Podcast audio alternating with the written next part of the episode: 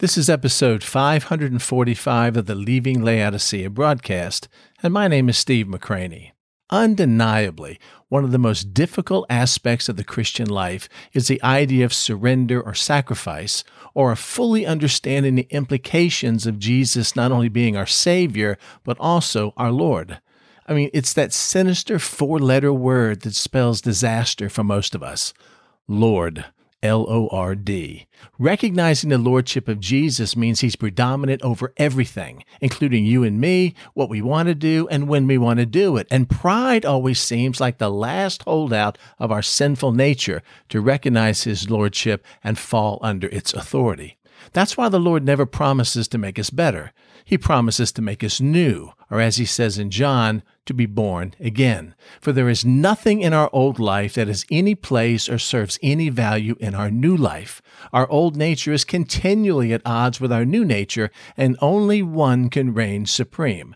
And the process of feeding one and starving the other is what we call practical sanctification. But we'll dive into that topic on another day. Today, we're going to continue the process of learning how to trust God at His Word, one truth at a time. And the truth we're going to look at is a very familiar passage in Proverbs 3, 5, and 6, specifically the first phrase Trust in the Lord with all your heart. Note the qualifier, all your heart. Which brings us to the crux of this message. How can I trust the Lord more than I trust myself? How can I trust God more than my reasoning, my logic, my understanding, my experience or education, my maturity, wisdom, my feelings, my sincerely held convictions, or what I know to be right and wrong, or what I know works and doesn't work for me in this world because I've experienced it in the past? I mean, how is that even possible? Join us today as we discover what happens when we take God at His word and trust Him with all that makes us who we are. And in doing so, we learn how to leave Laodicea behind.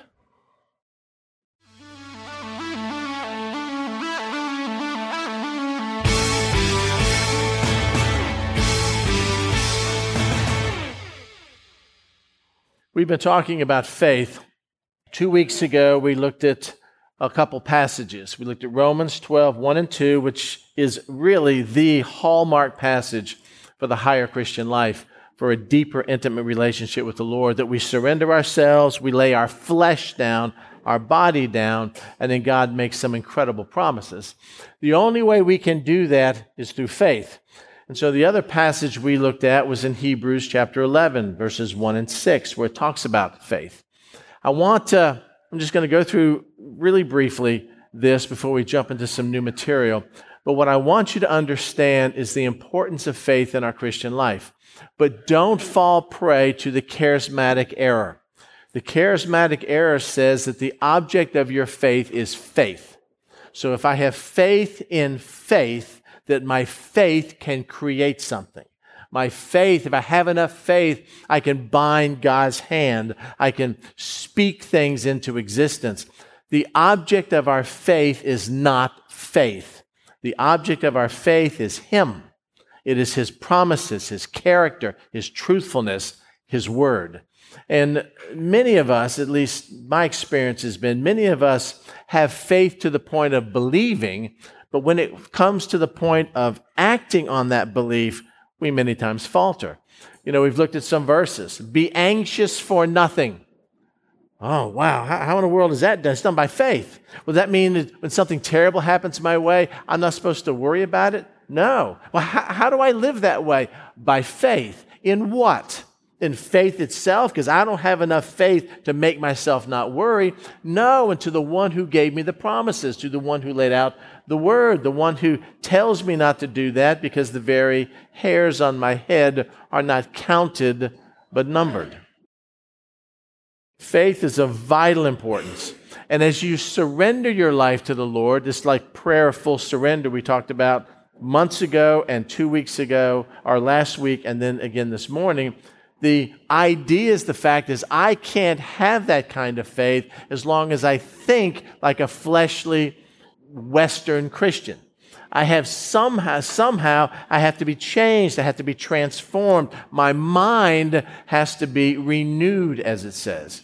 And the idea is the fact, and I know I've shared this with you before, and I wrote about it in uh, the book Leaving Laodicea. The idea of the kind of faith that honors Christ is a story that I shared with you many times in the past about the great Blondin. Do you remember that? He was the guy who was the famous tightrope walker that would walk across Niagara Falls. He would start on the Canadian side and he would walk across, then he would walk back during the uh, latter part of the last century, and people were absolutely thrilled at this. They couldn't believe that he was doing this. He would walk across and then he would come back. And then to, to thrill the crowds more, he would do something. He would push a wheelbarrow across and then come back. Then he would say, okay, how about if I push a wheelbarrow across with uh, 200 pounds of uh, concrete mix in it? He would do that and come back. And he would uh, do, I mean, he even at one time walked across Niagara Falls carrying a stove on his back. In the middle of Niagara Falls, he put the stove down and balanced it and cooked an omelet and ate an omelet on it. I mean, it was insane stuff that he did. And every time he did that, the people's faith in him grew. They were amazed at what he can do. And one time he came back after the, um, after the wheelbarrow feat where he carried across 200 pounds of concrete mix, he came back and says, Do you believe that I could carry a human being, another person in this wheelbarrow? And everybody said, Yes, we've seen you do so many incredible things. Greater than that, carrying a person in a wheelbarrow is nothing to you. Remember the next thing he said? Who wants to get in? And nobody did but his mother. Nobody did. They all believed in faith he could do it, but they refused to trust themselves into the faith they claim to believe. I know you can do it. We'll get in. I'm not so sure now. And now I'm afraid. It works exactly the same way in the Christian life. Faith doesn't create anything. Faith is this channel that allows what God has already said, that God, what God has done, his promises that already belong to you, become real to you. As long as there's no channel between those two, no like pathway or tunnel between those two, you never experience the blessings that God has for you. And what keeps you from doing that is disbelief. I don't believe it's true. I believe it's true for Billy Graham. I believe it's true for this person over here. I believe it's true for my wife or my husband or my kids, but not for me. Why? Because, well, I'm too evil and people, you know, I know how I really am and God would loves everybody else more than he loves me, or however you want to view it. And what we're doing then is doubting the character of God. He doesn't play favorites, there is no partiality with him. And so when we understand that the promises of God are unlocked by faith, then what we need to do is figure out ways to increase our faith by destroying the doubts in our mind that hold us back. Make sense? Last week, in order for that to happen, there has to be a transformation that takes place in you. And so there's something that we do, and then there's something that God promises to do for us once we do this. It's an if then promise. Very familiar. I beg you, I beseech you. Who? Not, not the person out there, not your neighbor or friend or somebody more spiritual than you are. I beseech you, you Therefore, brethren, by the mercies of God, not the fear of judgment, but by how merciful He is, that you, this is something we do, we present our bodies as a living sacrifice. I am laying down my flesh. I'm laying down my wants, my desires, my what I think should happen, my sincerely held convictions, like the prayer of full surrender. This body belongs to you. You do with it what you want. You can give it cancer. You can let it win the lottery. It doesn't matter. It belongs to you. I give it to you. And then, of course, there's the doubts that pop into our heads well, my body's so terrible. My, I, you don't know what I've done with my flesh. I'm still involved in besetting sins that I can't seem to get victory of. And I've been this sick spiritually for so long, I don't even know how it's, it's supposed to get any better. But God sees our sacrifices holy. Because he will make us holy by the Holy Spirit and acceptable to him. I will take what you give me. You don't have to clean yourself up. You don't have to make yourself better. If there's any cleansing that needs to be done, I'll do it for you. And then, of course, because God has shown so much mercy to us, it's just the reasonable thing we should do. It's just a natural outflow of His mercy. I beseech you, therefore, brethren, by the mercies of God, that you, no one can do this for you. You have to do it yourself. You present your flesh, you surrender your life to Him as a living sacrifice. Everything in my life, Lord, I want you to make a soothing aroma to you, to put a smile on your face, to please you. And God says, I consider it holy.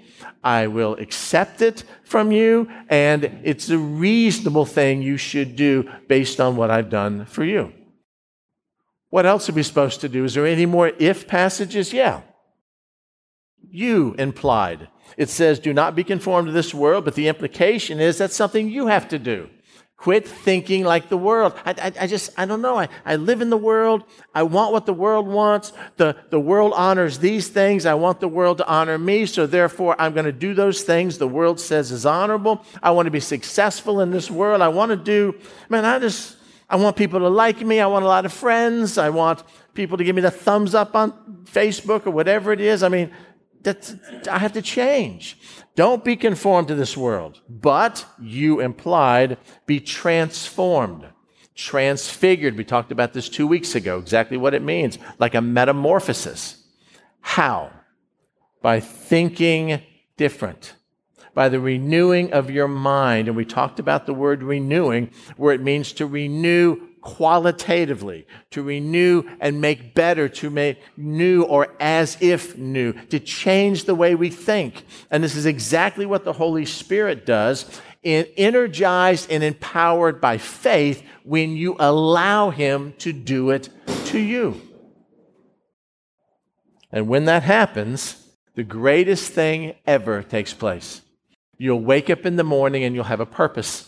You'll look at yourself in the mirror and you'll go, I know why I'm here. I know what the perfect, good, acceptable, God's will for my life is. And so, therefore, I'm going to spend my, my life not like a rat on a treadmill, just making money till I get old and die, or going through the motions and accomplishing nothing. But I know that I can be fulfilled. I know I can be satisfied. By my mind being renewed, I can prove what is this good and acceptable and perfect will of God. How was that done? It was done by faith. Faith. Transformation comes by the renewing of our mind. And our mind is renewed when we choose. This is our job. We choose to live by faith and not by what we see or what we think or what we feel. Faith always activates the promises of God. Again, note this faith doesn't create those promises. That's a charismatic error. Those promises are already there in God's word. It's kind of like, you know, it's kind of like salvation. Salvation is available to all. But the fact is, it's only those who receive it by faith that get the benefit of it. The blessings of the Holy Spirit are available to all. The promises of God are available to all. The abundant life is available to you, to all. But what energizes that between what God has for you and where you are, the conduit between those two is faith. Am I willing to receive it? I'm willing to believe those promises are for me. And am I willing to get in the wheelbarrow? And actually live according to those promises? Or am I going to believe it out here, but nevertheless in my own life, I'm going to control it by my own wits and reason and flesh? Am I going to lay myself down, offer myself, present myself as a living sacrifice as long as things are good? But as soon as things get bad, I jump back off that altar. I'll take it from here, God, because I don't have enough faith to trust you where you may send me. I've surrendered my life to you. I've surrendered my body to you, and I have the audacity to say you could strike me with cancer and it doesn't matter, blind my eyes and it doesn't matter, send me away from my family and friends to Africa or Tibet or to wherever it is and it doesn't matter. I don't have that kind of faith. And that's where that conduit comes. As that faith grows, then all of a sudden you'll realize how much you can trust Him in His promises. Because without faith, Christianity is just a bunch of words. It's just a bunch of promises that aren't real to us. And if you're not experiencing everything there is in Christ, you'll never share your faith with somebody because you ain't got no faith. You know, your life is struggling like their life is struggling, and oh, woe is me like their oh, woe is me. And, you know, you worry about money and the economy and the future and all these things. You're bitter with God because He didn't do what you wanted to do, and He's not answering your prayers. Why in the world would you share that joy with anybody else? Because you're not experiencing it. But once you experience it between all God says and where you are becoming real to you, everything changes. So, what is faith?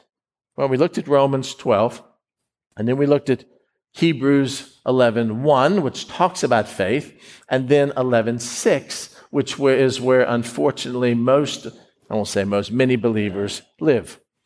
Here's very familiar passages.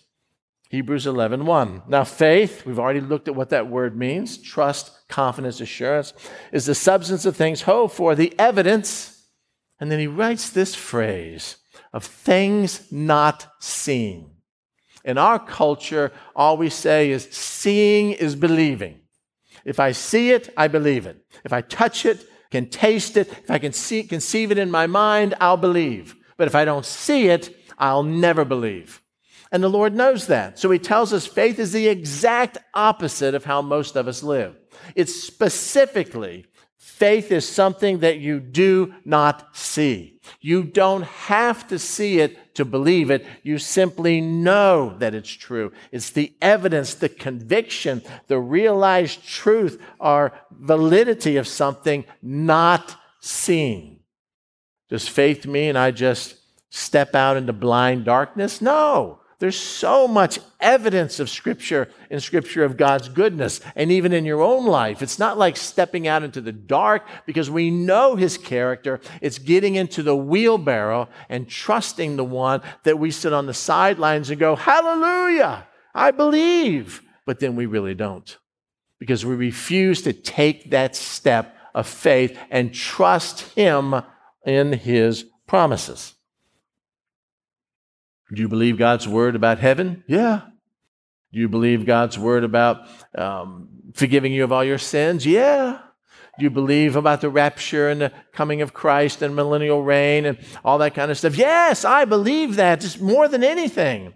Do you believe when he says, Be anxious for nothing, but in everything by prayer and supplication with thanksgiving, let your requests be known unto God, and he will give you the peace that maybe you've never experienced before? Uh, I believe that doctrinally. I believe that theologically, but I can't do that in my life because what I've, my flesh wants to worry. I, I refuse to allow. I don't have enough faith to trust Him in that word, but I do have enough faith to trust Him in the sweet by and by stuff. And most believers, including me, live this way. You know, we have some times that we just trust Him explicitly. We call those mountaintop experiences. Then we have some times where we're vacillating between the two. We call those valley experiences, up and down and up and down and up and down. And we wonder why the abundant life isn't overwhelming us. And when terrible things happen to us, we just don't soar on eagle's wings. Oh, I understand that doctrinally. And I can read stories about that happening to other people, but I never really expect it to happen to me. What we're going to be talking about the next two Sundays, um, going to give you a really solid foundation today, uh, is already yours. It's already yours. All the promises in Christ are yes and amen. Everything is yours. The abundant life is already yours. But until you believe and until you receive it by faith, it's like, it's like, again, I'm starving and so I go to my father and I say, Father, I'm really hungry. And he says, Hey, I've got a feast prepared for you. It's been prepared for you. And I walk into this room, and there's this massive table covered with incredible food. It's 24 7. All my needs are satisfied. He's already provided it. but He doesn't force me to eat. He doesn't drag me by the back of my neck and stuff food through a cone in my mouth. Instead, it's there for you. I prepared it for you. Come and dine. But if I choose not to and walk away hungry, it's not because God failed. It's because I refuse to incorporate what is already mine into my life. Does that make sense? From all He is to where I am, and the conduit that makes that happen is faith. It's faith in Him, His promises, His word, His character, His truthfulness. Believing God to be who He says He is and to promise and fulfill what He says He will. It is really that simple, but it is very difficult to do because we fight against the flesh. But if our flesh is already surrendered to Him, it opens up this door of oneness with Him that no one can shut. No one. What happens if I, um, what happens if I don't do that? How about if I just try to do good things? How about if I try to live my Christian life by my own wits, the way I want to do it? You know, I, am better than I used to be, um, not as bad as I used to be, you know, not as good as I want to be, but you know, I'm trying and I'm doing all the things I need to do. I'm reading my utmost for his highest, and I'm reading my Proverbs and my, you know, uh, Psalm every day, and you know, I'm I'm listening to Christian radio sometimes, and you know, I'm trying. I got I got VidAngel on my television to edit out all the bad words, and you know, I'm doing all that kind of stuff. It's not faith. It's not faith.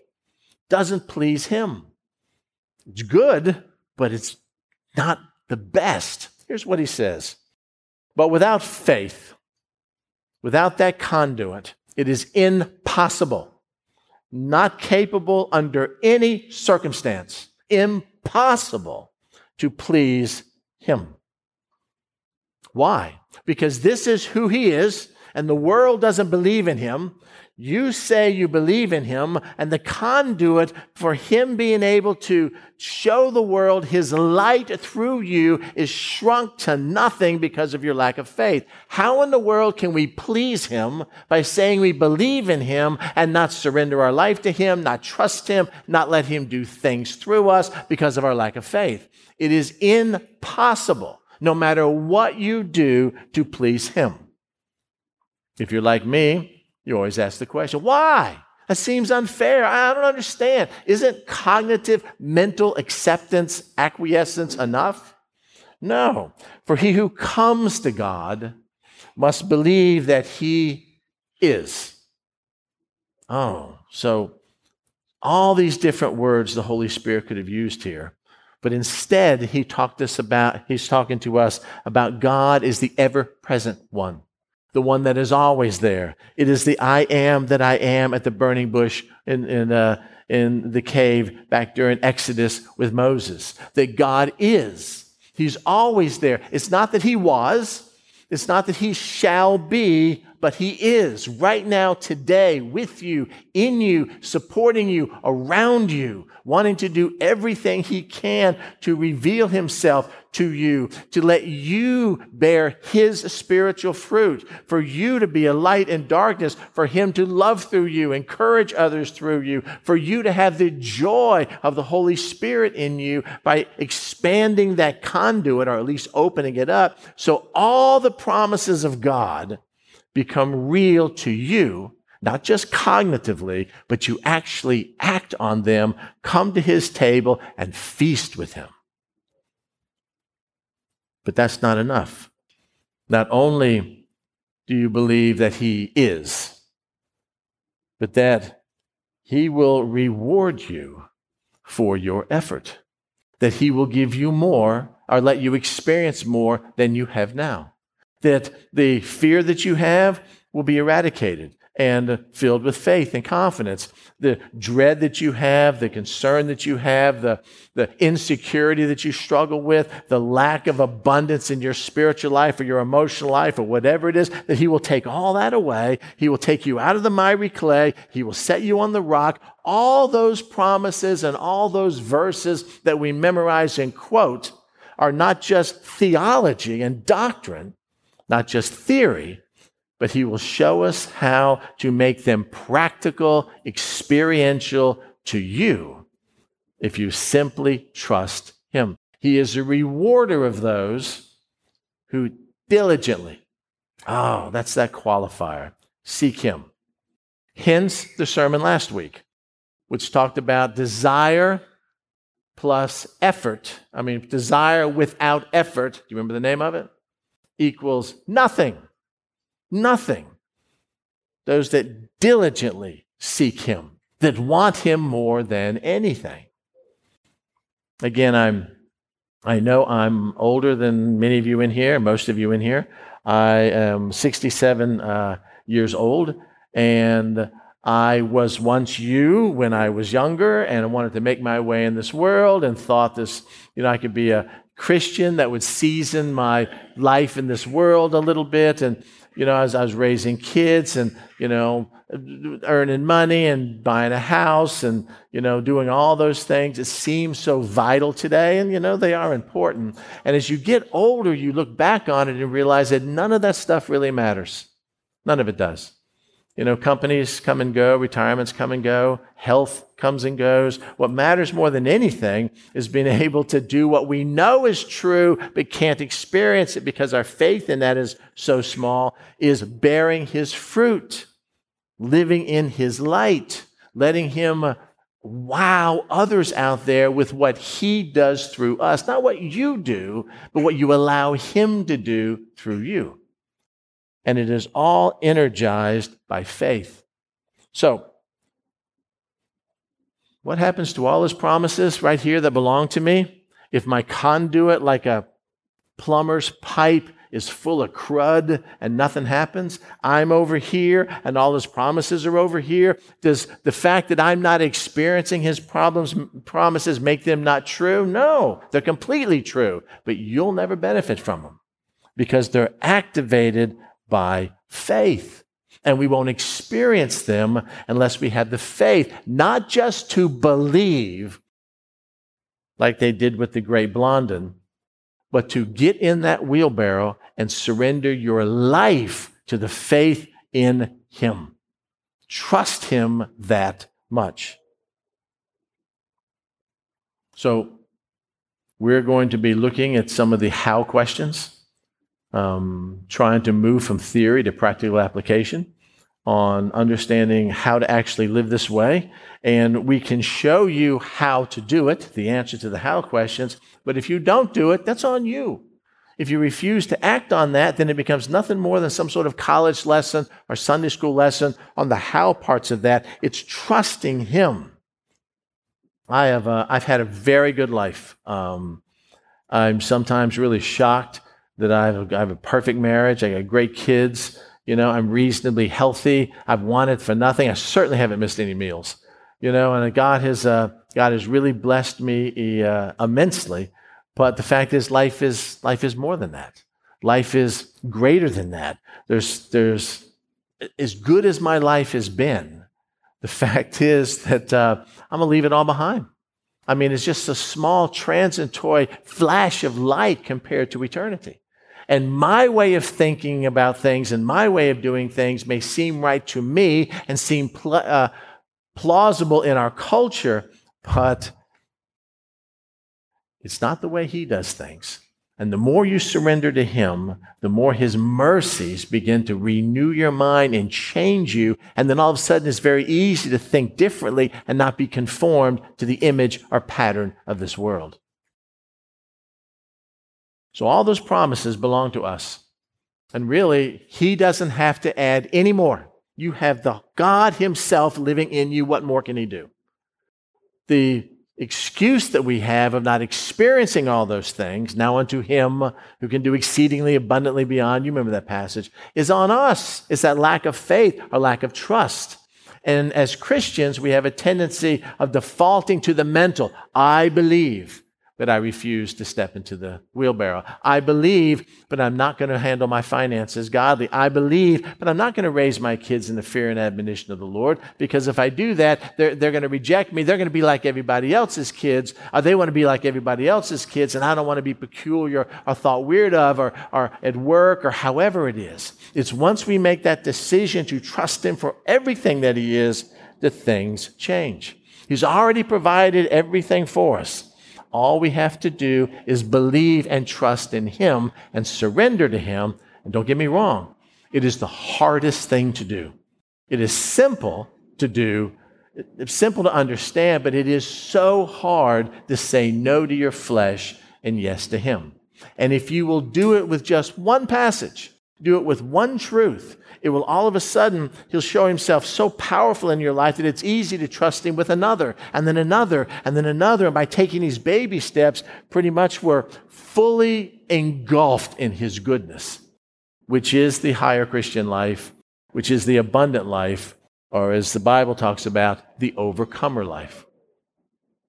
I shared with you when I was looking at these how questions that I just simply sat down at my desk and I started writing out how questions. Not why or the doctrine behind it, but how do we actually do these things? I came up with 53 of these just within 15 or 20 minutes. 53 of these. I took the first eight and just posted it on here two weeks ago. I mean, we can learn all about this. We can learn about how to hear from God or how to hear through His Word or how to walk according to the Spirit. And we can show you how to do that, and we are. But the key is not just knowing, again, like the great Blondin, or believing he can do it or God can do it, but placing yourself in his hand and allowing him to do it through you. Through you. So, a couple weeks ago, I was asking the Lord to give me one passage, a very familiar passage, nothing obscure from Zephaniah or Haggai or something of that nature, that everybody knows, that everybody has memorized, and show us what it means, and show, show us, Lord, how to actually prove by practical experience that this passage is true. Not just for those out there, but for you specifically and how, in a, a, very simple way, that we can actually trust ourselves to this and give Him an opportunity to flood through that conduit as we're opening it up by faith, all His truth of His promises, and teach us that His Word is always valid in every circumstance. And so the question I had was this How to find God's direction in your life? Really simple. When I wake up in the morning, what am I supposed to do with my life? God, what do you want me to do? Not only with the long term goals, what do you want me to do with the short term goals? What do you want me to do today? What do you want me to do right now? What, uh, what passage do you want me to read? How do you want me to converse with this person? Who do you want me to share my faith with? Show me what you want me to do right now. There's a bunch of passages that talk about that, but the one I chose was the very familiar one, Proverbs 3, 5, and 6. It has kind of a cadence to it when you actually say it. It you know, it's trust in the Lord with all your heart and lean not on your own understandings. In all your ways, acknowledge Him, and then the long phrase, and He will direct your paths. Trust in the Lord, okay, with all your heart. Don't even know what that means. And then, and the example, since you don't know what it means, let me, let me give you an example, Steve. Why don't we just start with this? How about leaning not on your own understanding? Okay. I, I can begin there. Anything else? Sure. In all your ways, all your ways, acknowledge Him. And if I do, what do I get? It's the answer to your question. The how, the promise, He will direct your paths. So if I do these three things, He'll do the rest. Yeah. If you trust in the Lord with all your heart, and if you lean not on your own understanding, and if in all your ways acknowledge him, and again, I don't even know what these words mean, then he promises he will direct my paths. We stop right here. This is either true, or it's not. You either believe it or you don't. If you don't believe the then part of this promise, you'll never do the first ifs. If you don't believe that he will direct your paths, however he does that, then we might as well stop and just pack it up and go home. But if you do believe that He will, and you do believe this promise is for you, and if you do believe that this promise is energized or applied to your life by the faith you have to do the if part of this, then all of a sudden we're motivated to see what more it says. There are certain things that I have to do, and there's certain things that He has to do if his promise is not big enough, if his promise is not magnanimous enough, if you don't have a desire for what he's going to offer you, then you'll never pay the cost of the ifs. And we'll end up staying just like we are, which is, to quote Dr. Phil, you know, how's that working for you? You satisfied with your spiritual life right now?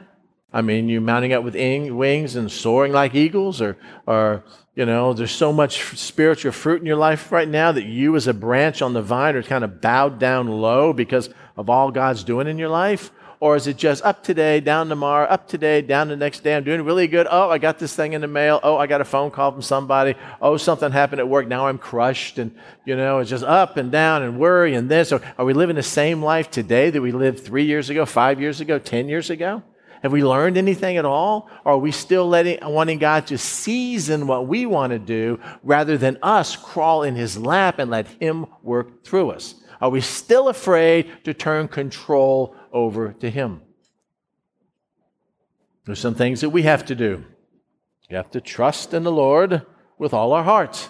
And there's some things we don't need to do. We lean not on our own understanding. To me, that's the hardest part. That's the hardest part. I've shared this with you before, and I don't want to sound arrogant, but this is truly my heart. I don't I I am not afraid of Satan at all. There's absolutely nothing about Satan that scares me. I am petrified of me. You understand? Of me. Every one of my sins isn't because Satan, like the old Flip Wilson, the devil made me do it. No, every one of my sins is because I did it. I choose to do it. I made that decision. I rationalized it in my brain, maybe tempted by the enemy, but it was my choice to be done. I, I don't fear him at all. So when it comes to lean not on your own understanding, this is the hardest thing for me because it's my own understanding that dictates most of my life. It's what I want to do, what it seems reasonable and right to me, how I've worked out all these contingencies in my brain. And God, I want you to bless what I want to do, but that's not what the passage says. I trust in Him with all my heart. I lean not on my own understandings. And uh, doing that in everything that I do, I acknowledge Him, an amazing word that uh, we're going to be looking at next week. I acknowledge Him, and then the promise He will direct my paths. He will do it all. Trust in the Lord with all your heart. I have some questions. Um, I see there's a qualifier here. I'm to trust in such a way that it's with all my heart. I don't even know what that means. How in the world do you trust with all your heart? I mean, you give me a brief explanation in this verse, which says I'm supposed to lean not on my own understanding, but I don't really know how that's done in a practical way. I mean, how much decisions do I make versus how many decisions does God make? Uh, I see the word all in all your ways. And this in the Septuagint is the word pas. It's in the Greek. It means everything, in totality, complete, without exception, in every single thing I do. My relationship with my wife, the way I handle money, what I watch, what I listen to, the relationships I have with other people, how I spend every waking moment of my life is included in the all. In all my ways, I acknowledge Him. I'm not even sure what the word acknowledge means. And when you look it up, you're going to be shocked at what's involved in that. And He will direct my paths. How will He direct my paths? How, how does that even work? And so I asked a bunch of questions. I suggest you do this. When you're studying a passage, get a sheet of paper out. Ask these questions as if God was sitting with you, because these are the questions you're going to struggle with. Here are mine. What does pure trust look like? I mean, how can I trust again after I've been betrayed in the past? Maybe betrayed by the person I trusted the most. How, how is that even possible? Can I really trust you to keep your word? Can I trust you to keep your word about everything or just about the things that I don't really care about? And if I step out on a limb to get you to keep your word on something I don't want to have happen, if it does happen, do I trust that your word is good? Did, did, did you know what you're doing? Can I trust him to reveal himself to me? Uh, when I need to know it exactly right now? Do I have to wait and, and go through some laborious Bible study and try to come up with something myself? Can I trust you to speak to me so I know it's your voice? Or is it going to be my own voice masquerading as you, making me think this is you, but it's really me? How does that work, God? How does that work? And your whole heart? I mean, how can you trust your whole heart with anything? I mean, how is that done? I mean, the person I trust the most is Karen. But do I trust Karen with everything about me, or do I still hold something back in reserve? Do I trust him with the stuff that would affect my family, or do I trust him with only the stuff that would affect me? I, I mean, how, how, can I, how can I explicitly trust you when sometimes I have a hard time hearing from you? And maybe it's because I don't spend the time listening. I spend all the time talking. How do I do that? And God, I'm a, I'm a motivated, prideful entrepreneur kind of guy. I mean, if I see it, I want to do it. How do I, how does that fit into the equation? Do I become a doormat? Or do I just wait on you to say something? I mean, how does my free will and your sovereignty when it comes to trusting you actually blend together? I mean, how does that passage flesh out in real life? I don't know anybody who lives that way. And the biggest problem I have is this how can I? Tr- I can trust you, God, more than somebody else. But how can I trust you more than I trust me? How do I trust you more than what I think or feel or my experience or education or what I know to be true, my maturity or wisdom I think I have, my sincerely held convictions. I know what I want to do. I know what seems right to me. I can think I can fix this problem this way. I've done it that way in the past. How can I trust you more than I trust me, especially if you tell me to do it in a way that I know is not going to work? Who wins? You or me? I can tell you the answer to that. Most of the time, it's me. But I don't win. I win the battle and lose the war. Make sense? Surrender isn't done that way. God, if I'm really going to trust this question, this promise, I got one last question for you. Who in the world can trust anybody like you're asking me to trust you? Answer a little child. A little child a little child, Stonewall, explicitly trust Stephanie completely. And then when Stonewall gets a little older and all of a sudden starts doing things himself, that trust evaporates. Because at that age, as a little child, we just trust completely. But when we get older, we think we know better. And Jesus said, Jesus said that we're to trust him like a little child. He must increase and I must decrease. I mean, how does that work? What do I do? Can I have the faith that you will direct my paths? First thing I want to do, and I'm going to close with this, and I apologize for not getting much further, is I want to figure out exactly what these words mean. Tell me what you're expecting of me, God. Tell me what you want me to do. Okay. We'll look at trust. Here's what trust means in the Hebrew it means to be confident, to have faith, to believe.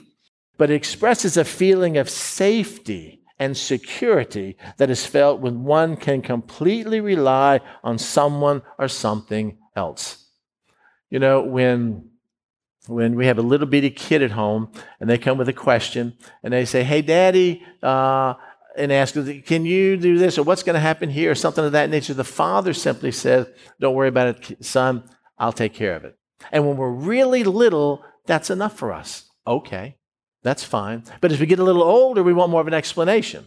Uh, how are you going to take care of that? Tell me exactly how you're going to do it, Dad. When are you going to do it? Can you let me know how this is going to work out? Because it's not that I, I just don't trust your word anymore. I have no reason to doubt you, but because I've developed more in my own mental pride flesh, you know, I need some sort of explanation here.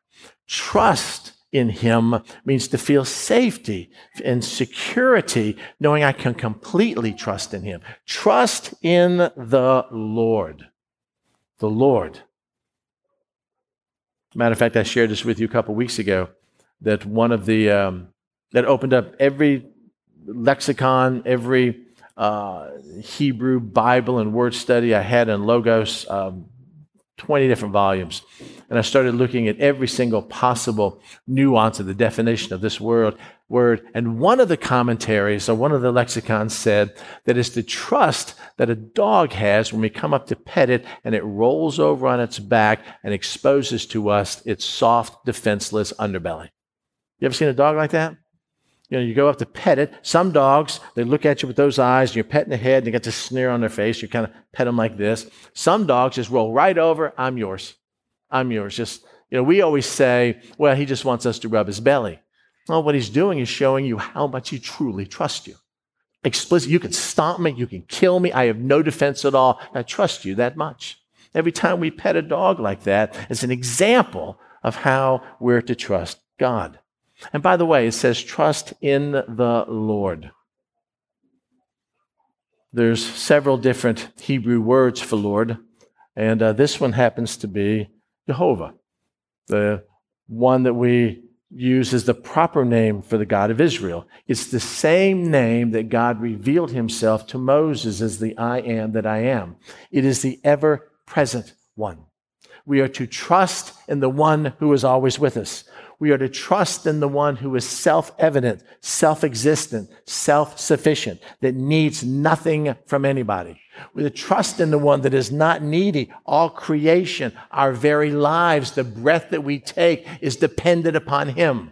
Can you, it is the, it is, this, it seems like it would be the easiest God, uh, picture of God to trust. We're to trust in the Lord knowing that Jesus said that without him we can absolutely do nothing. It is the same name that God gave Moses to go to Pharaoh, who is a says that I have to let you go. The existing one, the ever present one, the I am that I am. I am. God directed Moses' path back then, and he will direct our paths today. He's the same yesterday and today and forever, and he doesn't change. Trust in this picture of God. I'm to trust in God whose name is so sacred that the Jewish scribes would stop and they would go through a ceremonial washing, change their clothes before they would come back and write his name again, and then do it again because it was that sacred, they didn't want to defile it. God, whose primary attribute is holiness, I'm to trust. And he has chosen to make us holy in his sight. Who loves me more than that? Who is more trustworthy than that? I'm to trust in the Lord. Wow. So I'm beginning to um, I'm beginning to get a picture of how big this God is in this promise. I've kind of kept him in this little box like a genie in a bottle that I rub and he comes out and does what I want, maybe. But instead, he is the I am that I am. He is the God of Abraham and Isaac and Jacob. But God does not, um, God does not honor apathy as much as I wish He did. God does, God does not honor haphazardness, and neither do we as employers or people we admire, um, people that achieve great heights in whatever they decide to do. It's, it's always based on work and some sort of ethic. It works the same way spiritually that God honors faithfulness and God honors commitment. And so, therefore, God places a qualifier here. And this is as far as I'm going to get today, and I apologize. Um, the qualifier is this you're to trust in the Lord with all your heart. All your heart. It's personal, it's not somebody else's heart. Somebody else isn't supposed to trust in the Lord that much. You are. All is the Hebrew word that we translate in the Greek as pas. Each, every, everything, the whole in totality, ex- with no exceptions. I'm to trust in the Lord with every molecule of my heart, every cell, every nucleus of my heart, every essence of my being, my heart.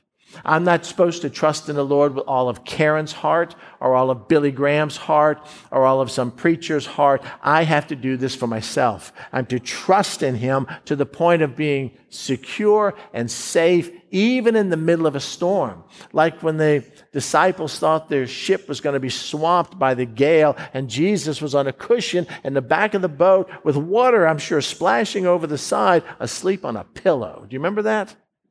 He got up, rebuked it, everything was, was uh, quiet, and turned to his disciples. Why did you doubt? Why don't you trust like I trust? Oh, that kind of trust with all your heart. This is a very important word. I did an extensive word study on this in the Leaving Laodicea book as we were going through first chapter of Hebrews here. It means it's the seat of everything that I am my will, my fear, my emotions, my soul, my thought, my understanding, everything, my personality, my character, my desires, my determination, everything that makes me who I am is what I'm to trust Him with. That's why when it says lean not on your own understanding, it's leaning not on believing everything that makes you you and defaulting to Him. I don't want to be better in made in my own creation, thinking my own thoughts. I want to be made new in the image of Christ, thinking his thoughts, holding on to his values, being a emissary or an extension of him. Trust in the Lord with all your heart. Um, I will share this last thing with you here. Uh, this man is a man named Abraham Maslow. He uh, died in 1970. You may not have heard of him unless you studied, uh, had an undergraduate degree in psychology. Uh, this is not, well, let me just explain this to you. When I was uh, going to school, I uh, I had double majors in college. I had a major in psychology and a major in philosophy. And um, really, very, philosophy is a very practical degree to get because there's a lot of money paid for philosophers to sit under the tree and think the deep thoughts. Um, but back then, there were several schools of psychology, theories of personalities, pretty much. Uh, one of them was like the Freudian school, which was kind of passe by the time I went to college in the, in the uh, uh, mid 70s because it always had to do with some sort of turmoil that you took place as a kid that formed who you are today. What was popular at that time was something called uh, classical and operant conditioning from a, a psychologist named B.F. Skinner, where they tried to uh, you may remember this in school. They tried to reduce human behavior to just impulses. And they did this by having these rats, and they would condition these rats to you know, hit this bar and get a food pellet by, you know, changing stupid stuff. And none of that stuff really appealed to me until I hit Abraham Maslow. Abraham Maslow is the father of what's called humanistic psychology. And humanistic psychology has some biblical truths in it. And what he is known for is this. And this is what I'm going to stop with today. I've also got it on your handout. What Abraham Maslow basically said as as human beings, we have a tendency of fixating at the lower, baser level of our, we would call it in the Christian life, our flesh or our nature, and never achieve the higher quality he called self actualization. What that means is love and grace and mercy and peace and altruism and giving and integrity and everything that makes Christian virtues we would talk about today if you took Christianity out of it.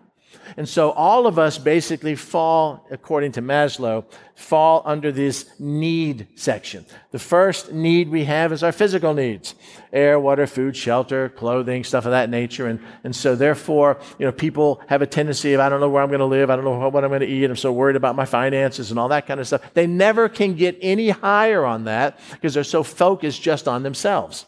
Then you have safety needs, uh, personal security, my job, my resources, who's going to take care of me? Am I going to have enough money to pay all the bills? What about my retirement? And a lot of Christians just fixate right there and trust God no higher than this.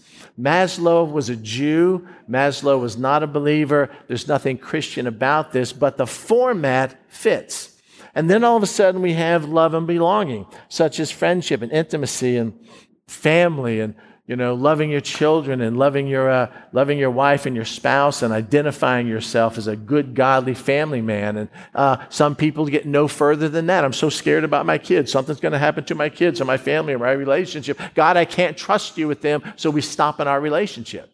Then we move up further where most people fixate at, which is esteem how we feel about ourselves, our self esteem, our status, our, our recognition, our insecurities, our fears, our phobias. You know, I just don't trust God with this, or I'm afraid this is going to happen. And we never move to what Maslow called self actualization, or what Jesus would call fruits of the Spirit love and peace and joy and security and long suffering and patience and being able to forgive not just seven times, but 70 times, seven times. And, and as we're, what we're going to do uh, next week is we're going to take these passage that we looked at today. We're going to continue defining exactly what these words mean. And then we're going to look at one issue, what Maslow would call esteem.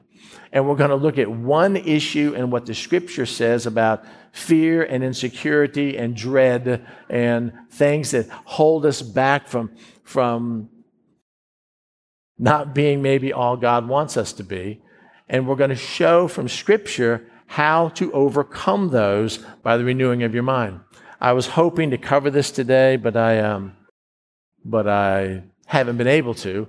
You know, we're going to be talking about all these things we want to feel that Jesus provides for us that we try to find in other people. And since we can't find him in other people, we feel like this. And all of a sudden, you know, we superimpose what we is provided for us by God, everything that we need, we're complete in Him, and we demand it for other people, and when it doesn't happen, it turns us into this. And you know what that's like. But that's as far as I'm getting today. I'm sorry. We will, uh, we will finish that up hopefully, uh, hopefully next week. And I think you will see some truths in here that will literally change your life to allow you to be able to trust Him with all your heart and lean not on your own understanding. We're going to talk about that word acknowledge and what it really means, and then the promise that is yours. Here's the promise. Here's where you are. And depending on how much of that promise is realized in your life, depends on how big that conduit is activated by faith from where God is and where He wants to take you. Amen? Sorry to end abruptly like this, but let me pray.